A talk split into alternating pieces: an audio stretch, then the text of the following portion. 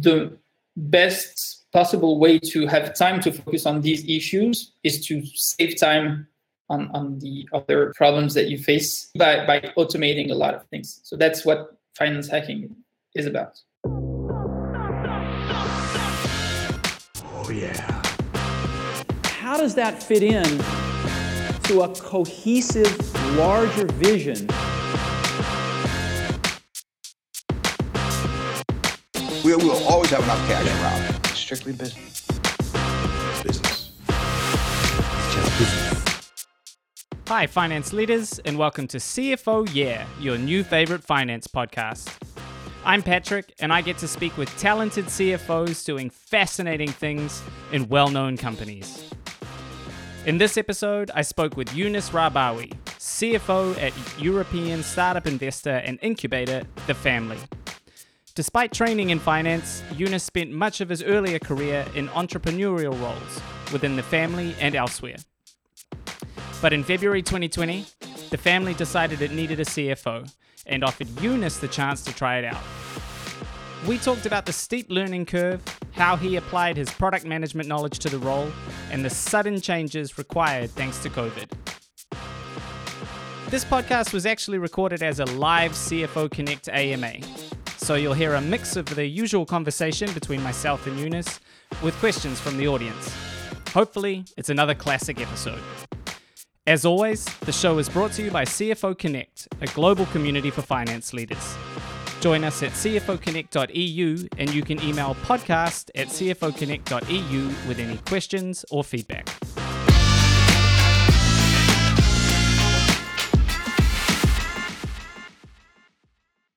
Where I would like to begin is, uh, I hope, not a, a tricky question. Um, why did the family need a CFO?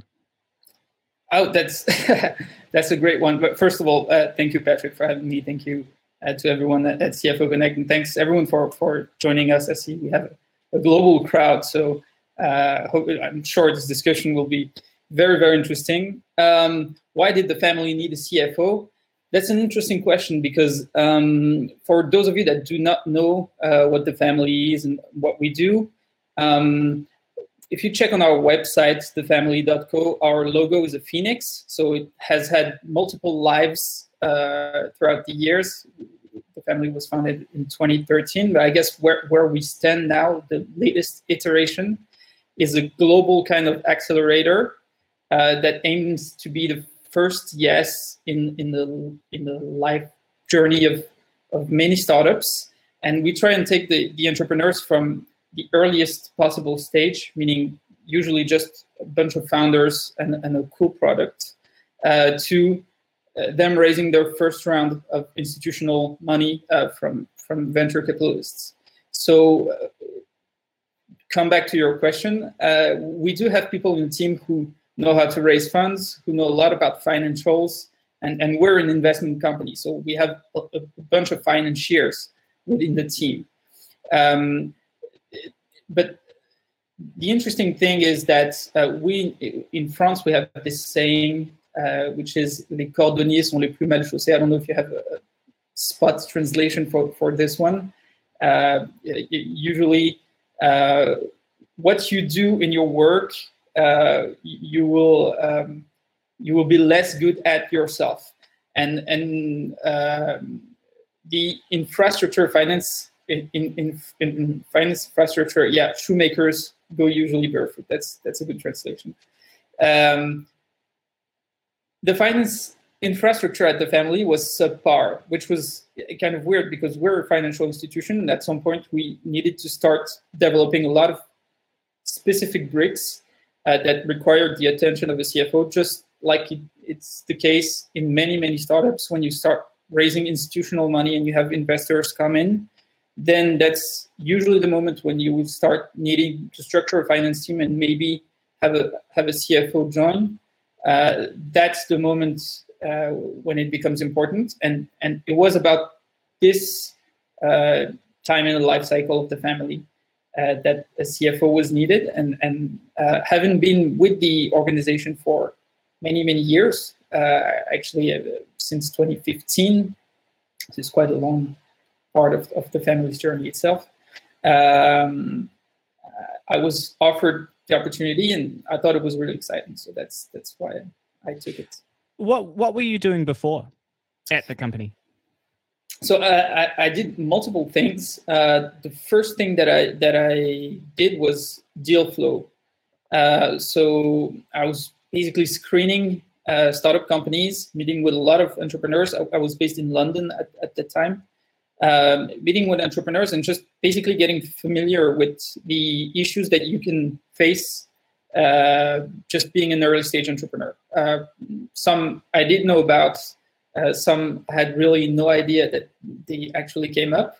Uh, and and as you went through doing the deal flow, you start creating relationship with with the founders because that's what we do. I mean, the, the name the family isn't just uh, out of the blue. It's because we try and, and, and give a sense of community uh, to the founders, and we try try and give what an actual family provides, which is um, support no matter what, um, education, uh, access to financing, uh, these kind of things that, that you will find in, in your actual family, well, you can expect from us as, as a founder. And so as my relations with, with some investee companies uh, grew, uh, I started uh, discovering what, what the, the various various issues were uh, for for um, companies, startup companies, like hiring, fundraising, um, uh, developing the strategy, sales, uh, product development,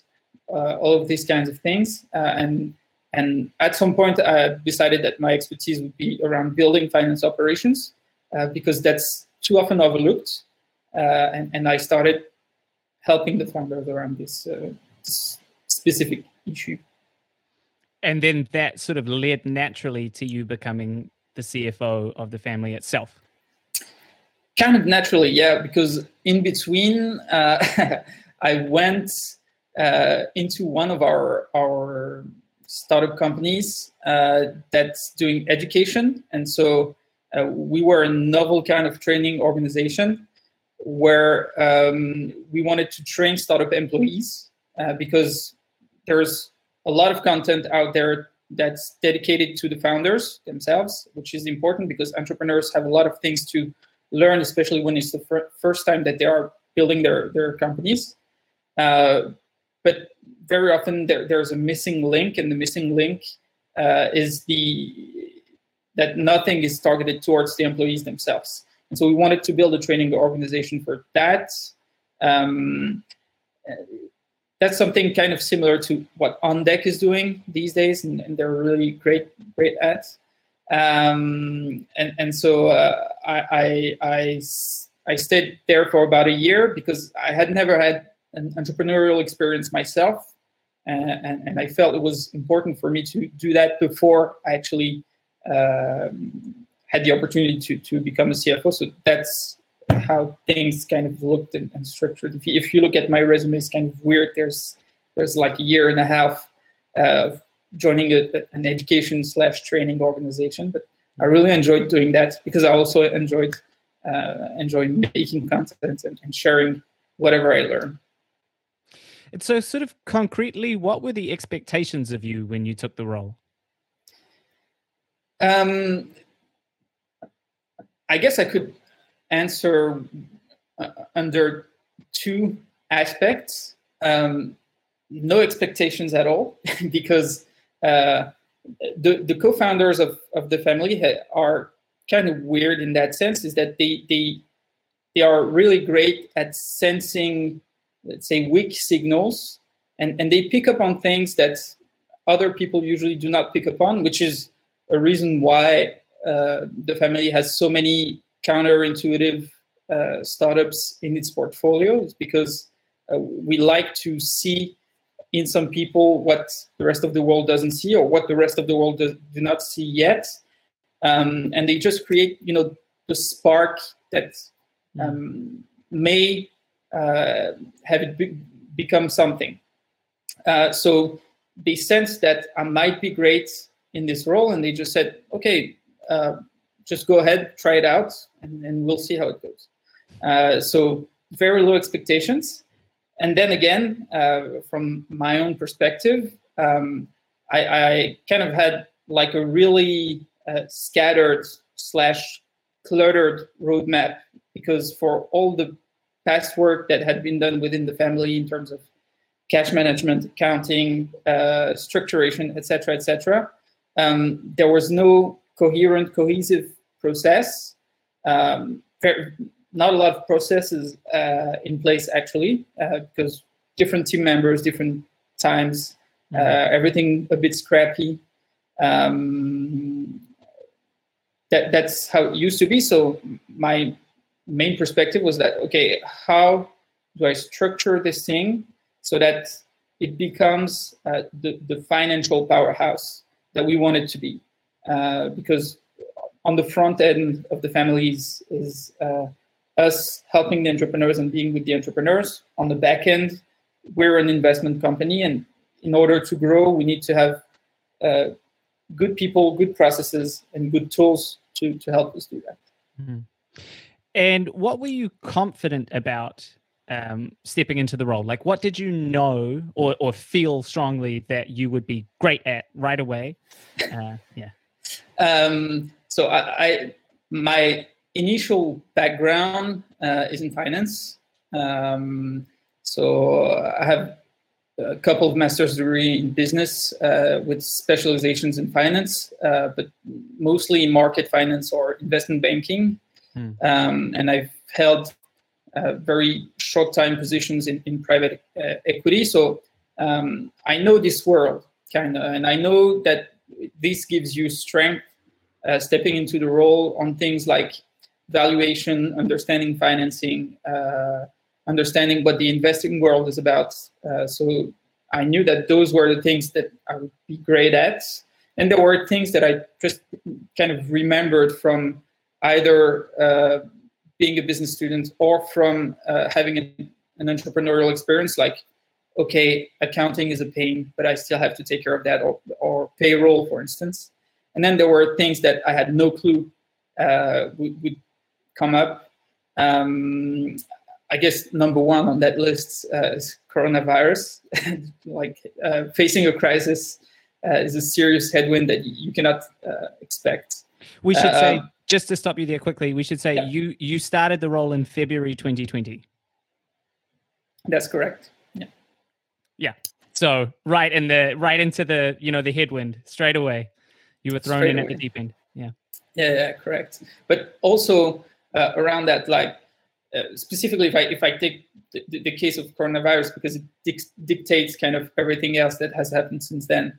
Um, you do not expect to have to become an expert in labor law in each of the countries where where you're you're based uh, overnight, but still that's something that you have to do because uh, Germany has taken some measures, uh, the UK has taken some measures, France has taken s- some measures, and we're a pan-European company at the moment, so we have uh, entities pretty much everywhere, and so you have to reconsider, for instance, your your head headcount and payroll um, by taking these into account. So you have to uh, integrates that kind of uh, knowledge re- really fast. And I, I didn't know that this was something that, that would be expected of me, but I'm glad because it's just like um, uh, opens up your, broadens your horizons, uh, all while making you a, a more efficient CFO. Think you have company cash under control? You may have a process to pay people back but company spending is so much more than expense claims. Spendesk gives you one system to replace your old fashioned company cards, track online payments easily, and process supplier invoices faster than ever. Whether you're a growing startup or you've been doing this for decades, it's never too late to upgrade. Graduate from basic expenses to spend management today. Try Spendesk.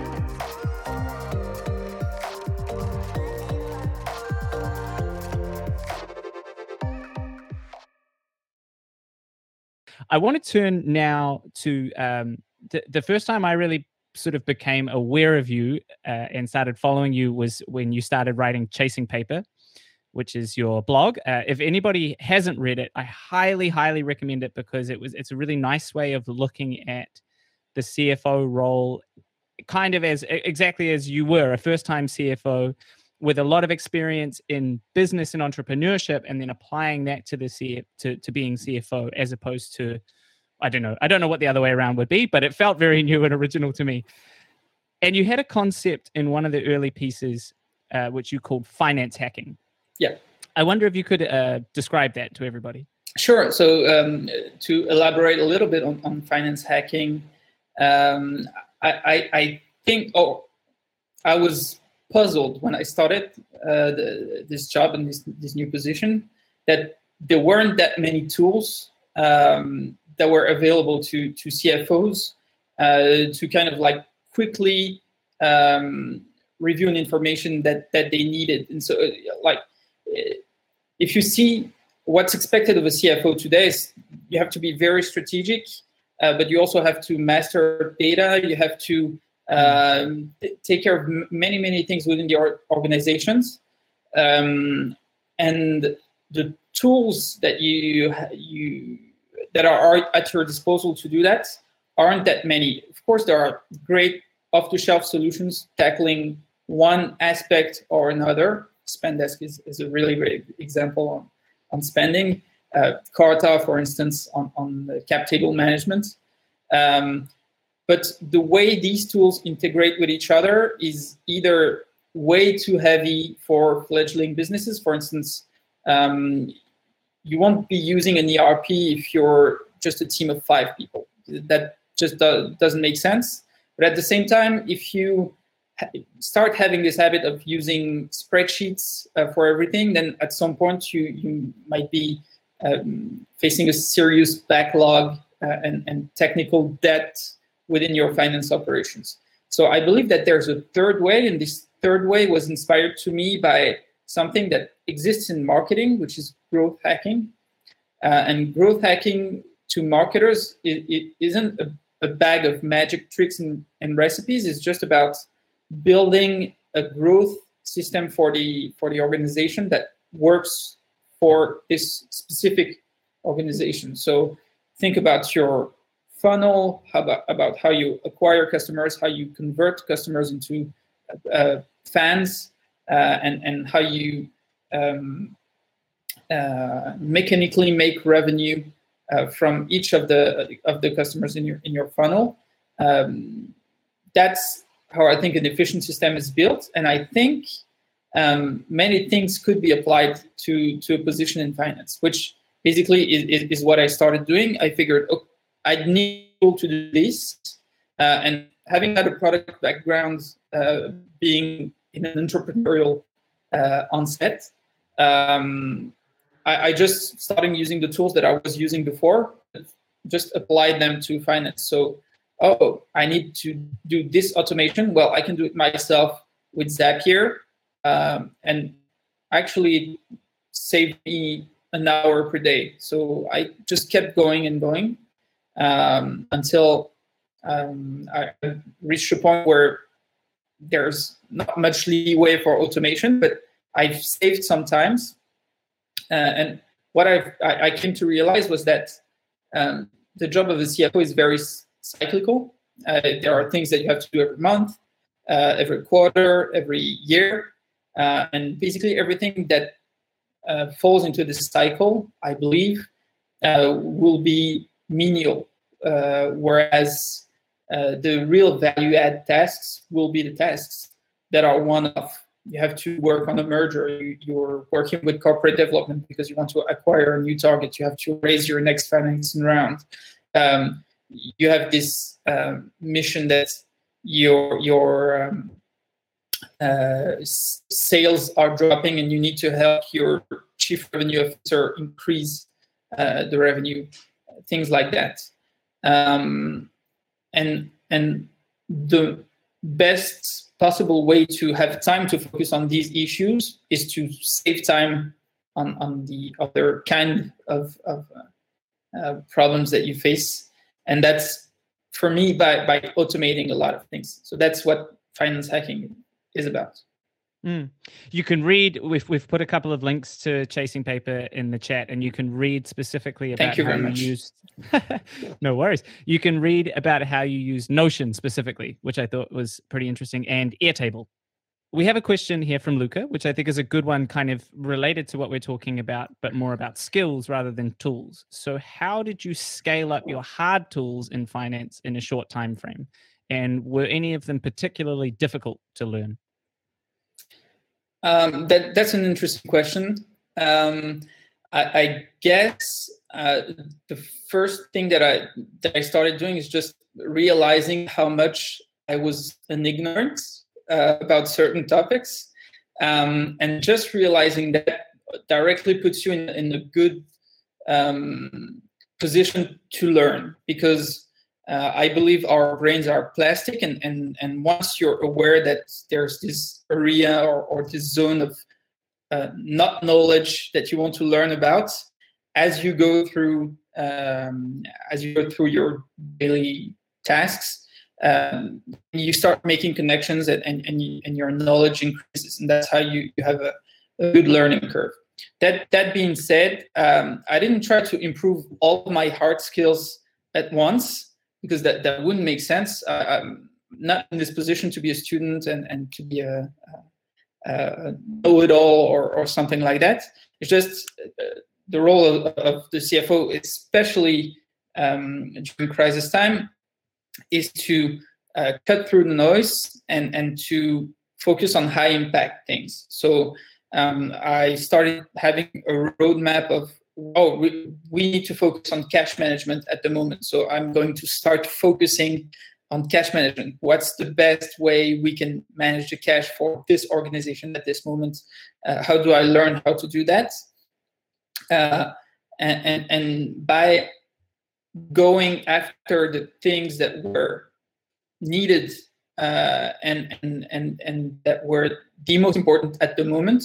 That's how my knowledge gradually expanded, uh, and, and and some things I, have just left in the back of my mind. Uh, for some, they're still there. I I know that I need to uh, to get involved with those, um, but I, I think uh, the practice is how you how you learn how you increase your your hard hard skills um, and another thing that, that I would recommend um, a lot of you can do is um, I started writing my thoughts on, on chasing papers specifically because I knew that there was a lot that I didn't know about. And if I share my thoughts about a certain topic, then um, it forces me to think deeply about it and to gather thoughts up to a certain point where I have an opinion, at least about it. And then this opinion can be challenged by peers, uh, which it has. Uh, for instance, I, I wrote a piece on management control and I've received um, five, six emails by other CFOs who said, oh, Are you really sure? But can you really do that? Or have you tried this tool? Um, and, and that's very helpful uh, because it initiates uh, conversations. Cool. We have a couple of other interesting questions. I'll start with one from Anne Marie. Have you already recruited people in your team? Uh, and if yes or no, what's your view on outsourcing uh, versus internalizing certain finance tasks like accounting? Um, so I have uh, really, really great people in my team that I'm thankful for. Uh, we're a team of four. Um, legal and, and financial because to us they have to be blended. Our job is to perform investments so we have to write investment agreements to proofread uh, llp agreements uh, to, to, create ad hoc uh, investment vehicles all the time. And so as part of our finance operations are legal operations as well. So uh, we're we're a team of four and and really really helpful to to to have these people in my team. Um, I I guess internalizing versus outsourcing uh, is a matter of where where your value add is. Um, to us, the core business is to, for instance, know precisely the valuation of our assets and that's something that we're not willing to outsource because we have to keep keep a tight leash, I would say, on this specific part uh, of the business. Uh, whereas, um, so so that, that that's a good example. Uh, sometimes when one of uh, our portfolio companies r- raises a round, uh, we'll set up uh, an SPV, special purpose vehicle, to invest as a minority investor in that round. So as a result, we have about 80 investment vehicles uh, that we manage. Um, doing the accounting in-house for these vehicles makes absolutely no sense uh, because we we would be uh, in over our heads just doing that uh, all, all, the time. So we outsource it because we know that having a reliable provider that understands how it works is adds much more value to our organization than doing it ourselves. So that's where I draw the line. Is for every task, basically, is it worth investing the, the time of the team uh, for this one task, or is it better outsourcing it? And I guess um, that's also the way uh, a CFO should look at every thing that that happens within the organization. You can, um, if your head of sales say, um, I don't know if I should hire uh, two people to do this, or if we outsource it to this provider, and and and that's how I would at least approach the, the larger issue. Then, of course, look at the, the financials in detail. If you're enjoying this conversation, then you've got to check out CFO Connect, the global community for modern finance leaders, like the ones on this podcast. We host monthly events and workshops, have a private Slack group for CFOs, and a one on one member matching program. CFO Connect membership is free, but reserved for experienced finance leaders. So if that's you, head over to cfoconnect.eu and apply to join us.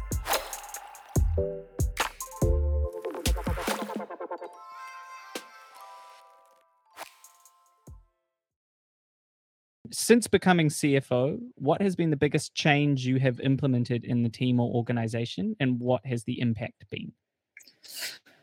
Processes. um, it's, it's, uh, so uh, the way uh, this worked b- before I was a CFO uh, was that um, there was basically a one-man band uh, uh, with someone that, as the head of the legal team. This is not criticizing at all.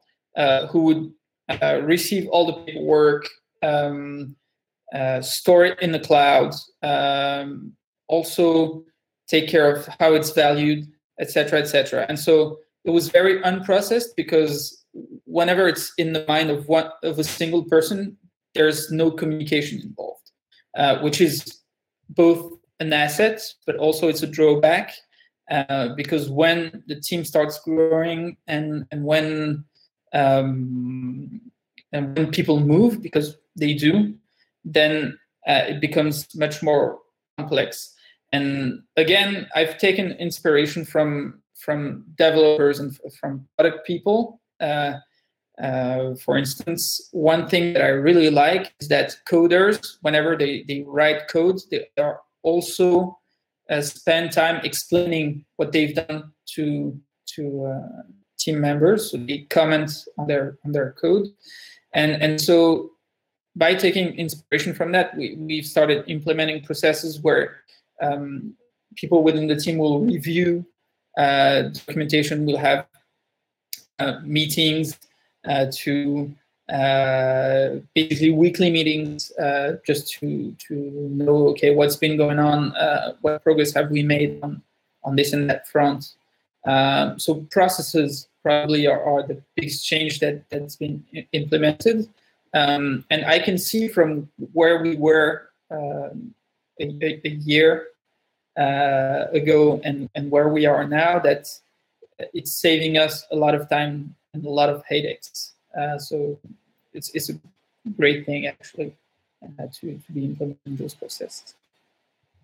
I have another question, which was that you, in one of your articles, also mentioned the concept of the augmented CFO.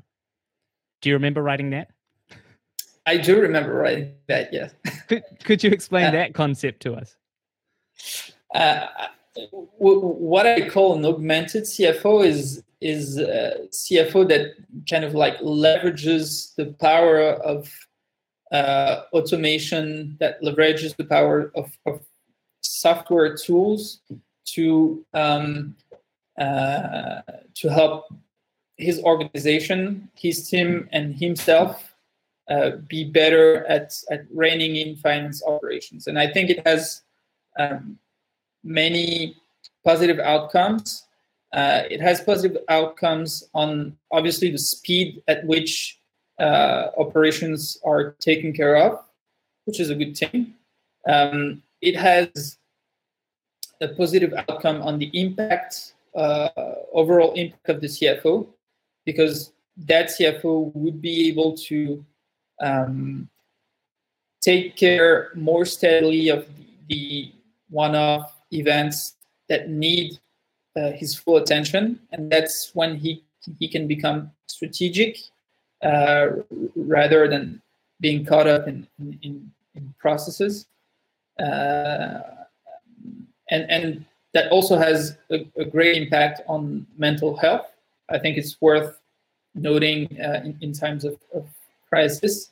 Uh, very often, as CFOs, uh, or at least the ones I've had the chance to talk to, they can feel lonely uh, within their team. Um, they do not always have the best um, role. Uh, I mean, uh, in, in, terms of how, how, it's seen internally, and because of that, um, taking advantage of, of tools uh, and and and uh, and automation to become the augmented CFO allows to uh, rest and, and to feel also more empowered in the job. And so that gives time to do a little bit of do a little bit of content, um, talk uh, more with the uh, the other people in the team, uh, and also if you're part of a tech organization, then you feel also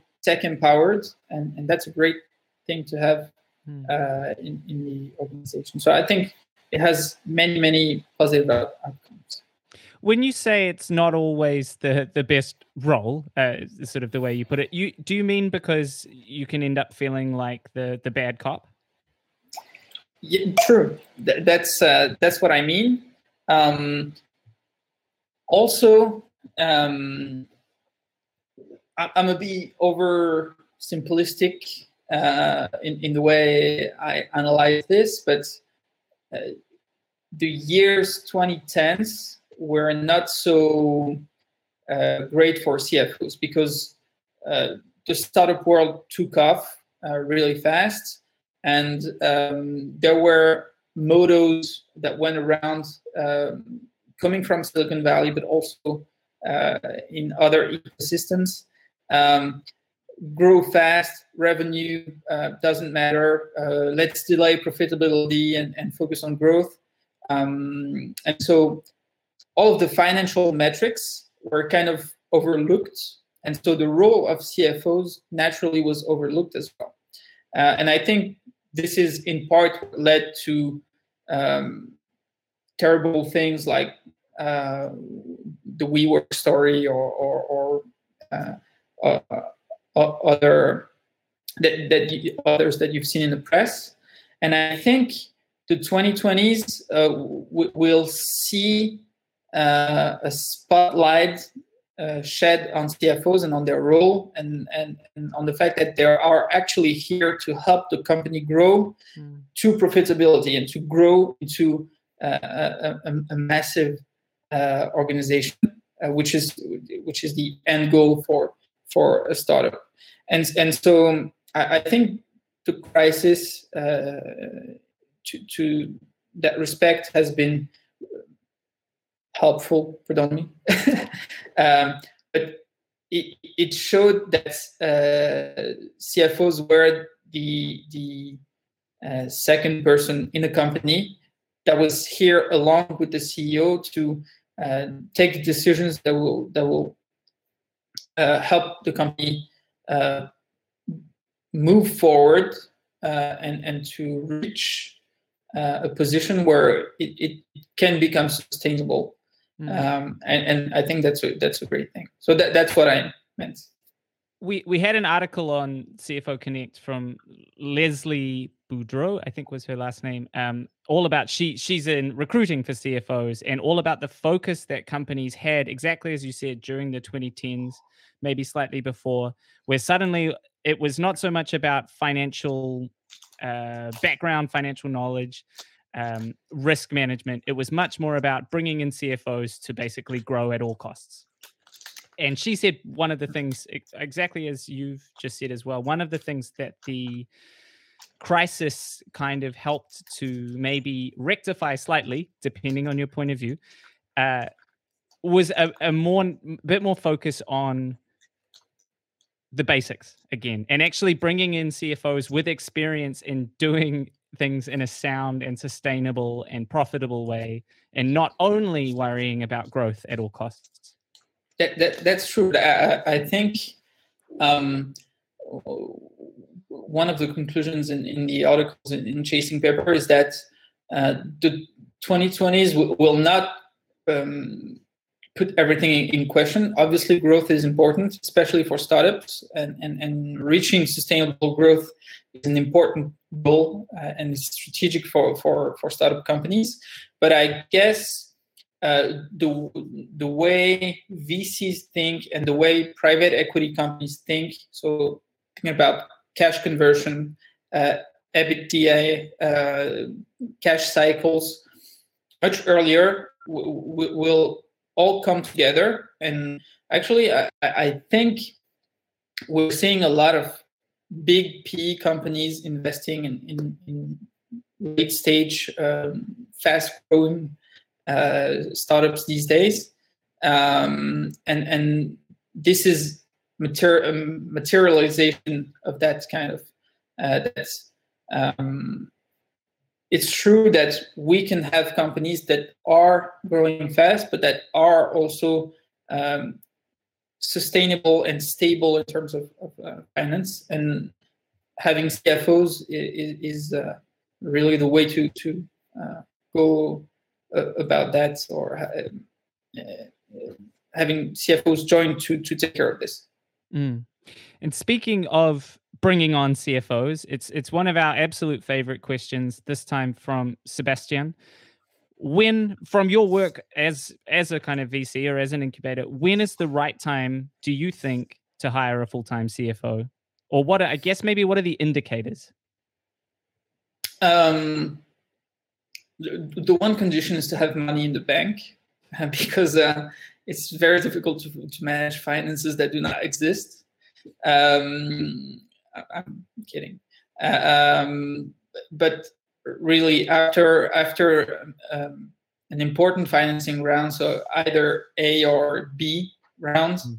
is definitely when you uh, at least need to have um, one person in the in the organization focused on that.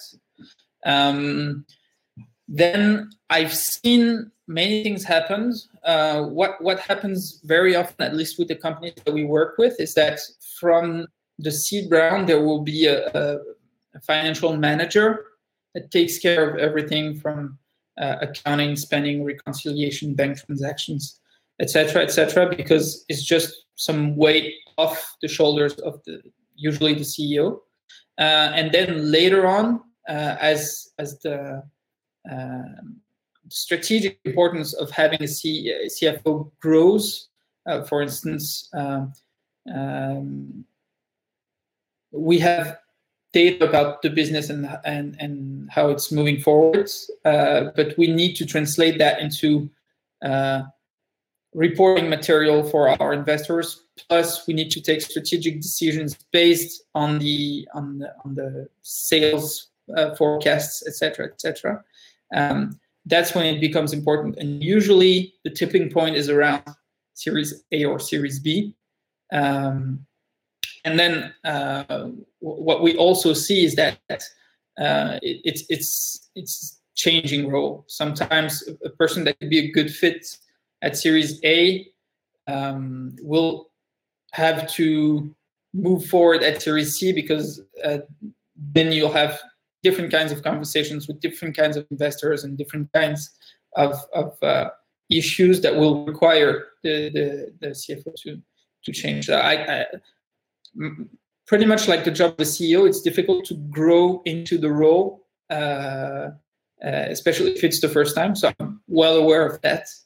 Uh, I, I, try and, and keep learning, but I would understand that at some point uh, it's it's time to perhaps pass the baton over to someone who's uh, who's more experienced. And it's not it's not a problem per se because uh, then you can you know either do it again with another venture or keep learning with the same person and then when you'll be exposed to the same kind of uh, of issues then uh, it will be much easier to to to take care of mm. Well and and on that idea of grow you know personal growth pierre louis is asking what your top three technical skills are that you think are required to be a cfo uh, not necessarily a finance oriented skills i guess is um, what he's saying um, that's a good question. I, I would say um, to be very thorough uh, is, is important. Um, not because everything has to, so you have to know how to take decisions. Um, and being thorough is, is not incompatible with that, but you have to know when to apply which uh, of the two. Uh, I'm I I'm a fan of the Pareto law. Uh, it basically says 20% uh, of the effort to apply will yield 80% of the results, and I think it's it's a good thing for CFOs to be able to make radical decisions and say we'll focus on this, this, and that.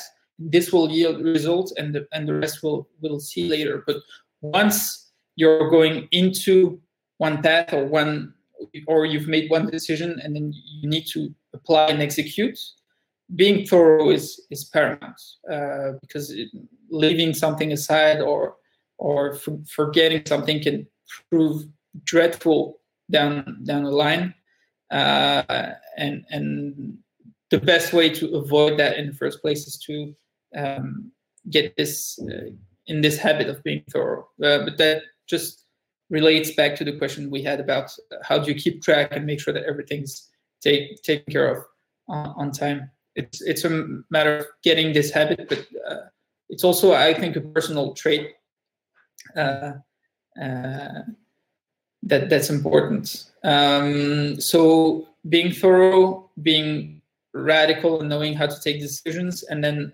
being analytical, I think is uh, is the third. I would say, uh, not only in terms of of, of uh, how good you are at financial uh, analysis, but uh, in terms of uh, how how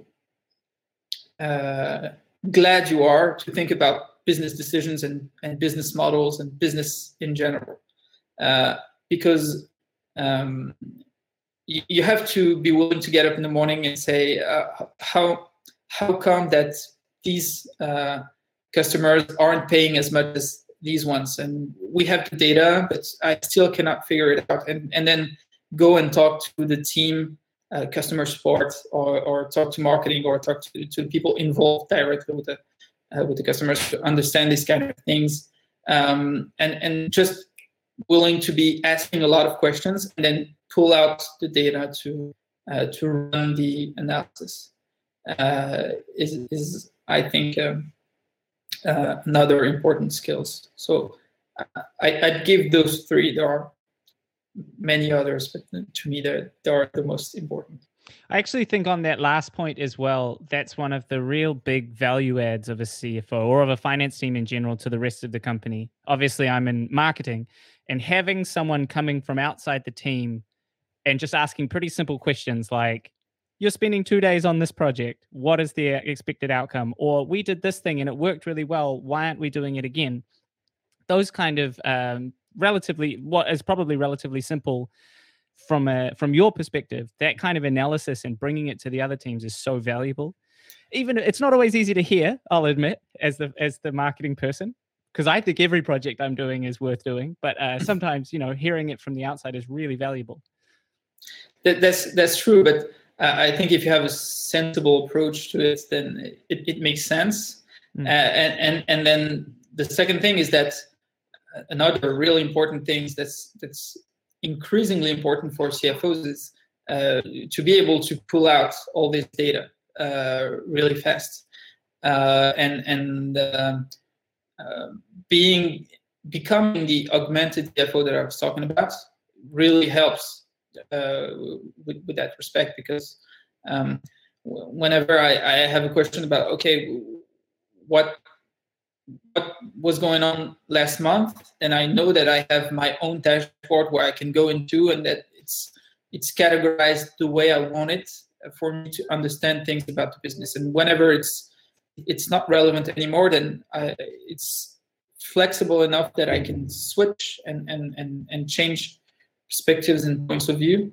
And, and that's why i think uh, knowing a little bit of code uh, or knowing how to use product and tools to your own advantage is, is important because then you can ask the right questions and then you can go to the relevant people in the team and say exactly what you just mentioned uh, that, that are really relevant things uh, uh, for, for organization. Mm. Okay, we have time, I think, for one more question, and that's great because it's it's a complete change of topic, I think, but uh, it's a fascinating question. Um, so hopefully you'll have some great insight here. It's from Medi. Looking at financial markets currently and how indexes like the S&P 500 keep soaring, do you believe there's still such a thing as a link between price and intrinsic value? Or are we now in a world where price is just defined by how much you're ready to pay?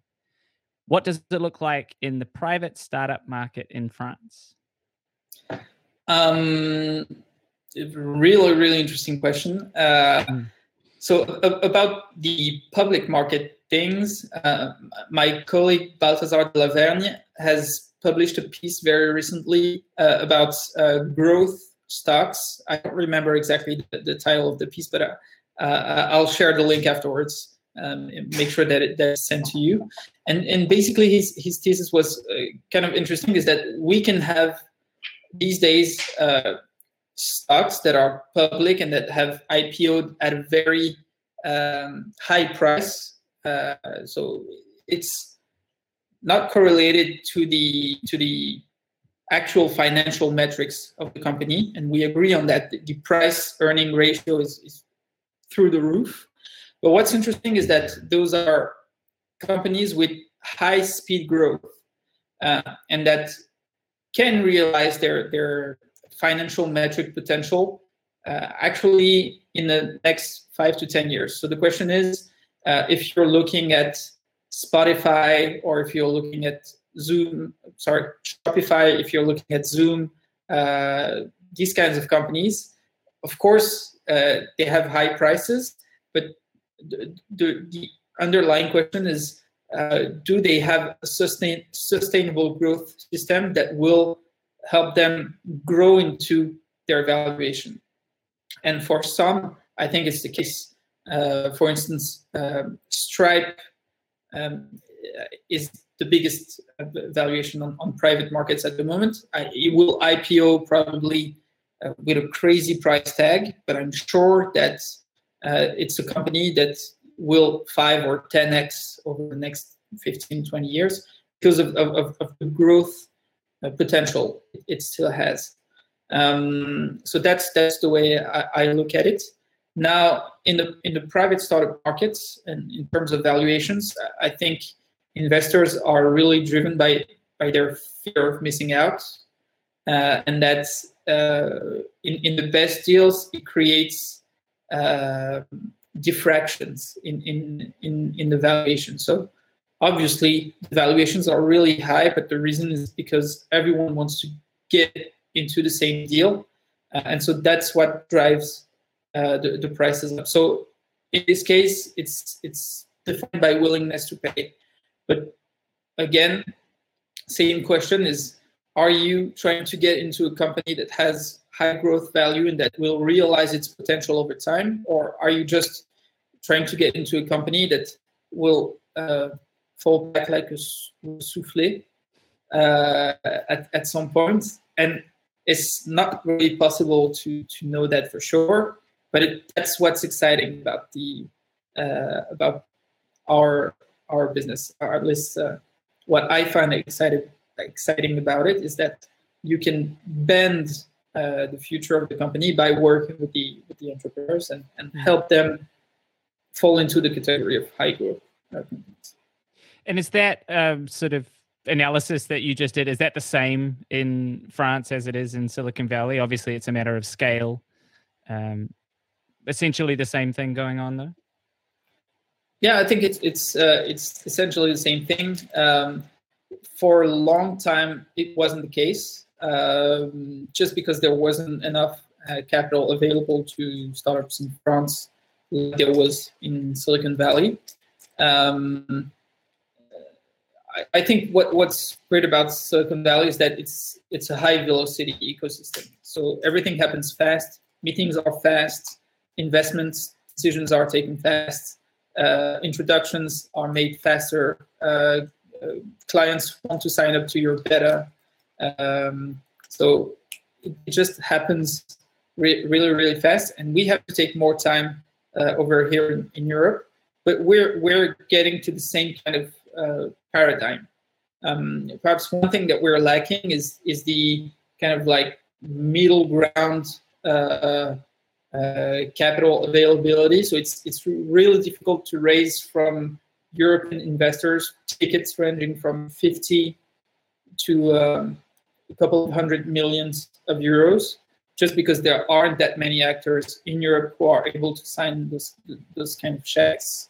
Uh, but uh, investors from everywhere are, are, really willing to to fund our European companies. So we're we're glad about that. And so it just creates the same kind of urgency and, and, and the same kind of dynamic uh, pretty much everywhere. And that's that's one reason why us as the family went from being a European uh, centered, Europe centered organization to a global uh, one now. So we, we are ready to serve entrepreneurs from all around the globe because uh, the same dynamic will, will apply at least to the ones who are willing to, to build high growth companies.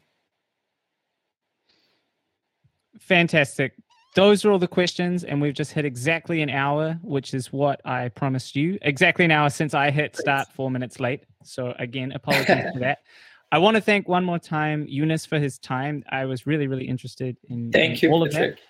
Um, I hope it was a great uh, sort of experience and a great, um, yeah, good entertainment for everybody who who joined us today. Of course, there will be more, so please keep an eye out, out for the next CFO Connect uh, event. Keep an eye out for the podcast. Fingers crossed, everything goes well there. And otherwise, uh, we'll see you all next time. All right. Thank you, Patrick. Thank you, everyone. It was great. Thanks very much, Younes. CFO Year is brought to you by CFO Connect, the fastest growing global community for finance leaders. Join us for webinars and workshops, get our expert resources, and be a part of an exclusive Slack group just for CFOs. Join the community and exchange ideas with CFOs from the most exciting companies in the world. Just visit cfoconnect.eu.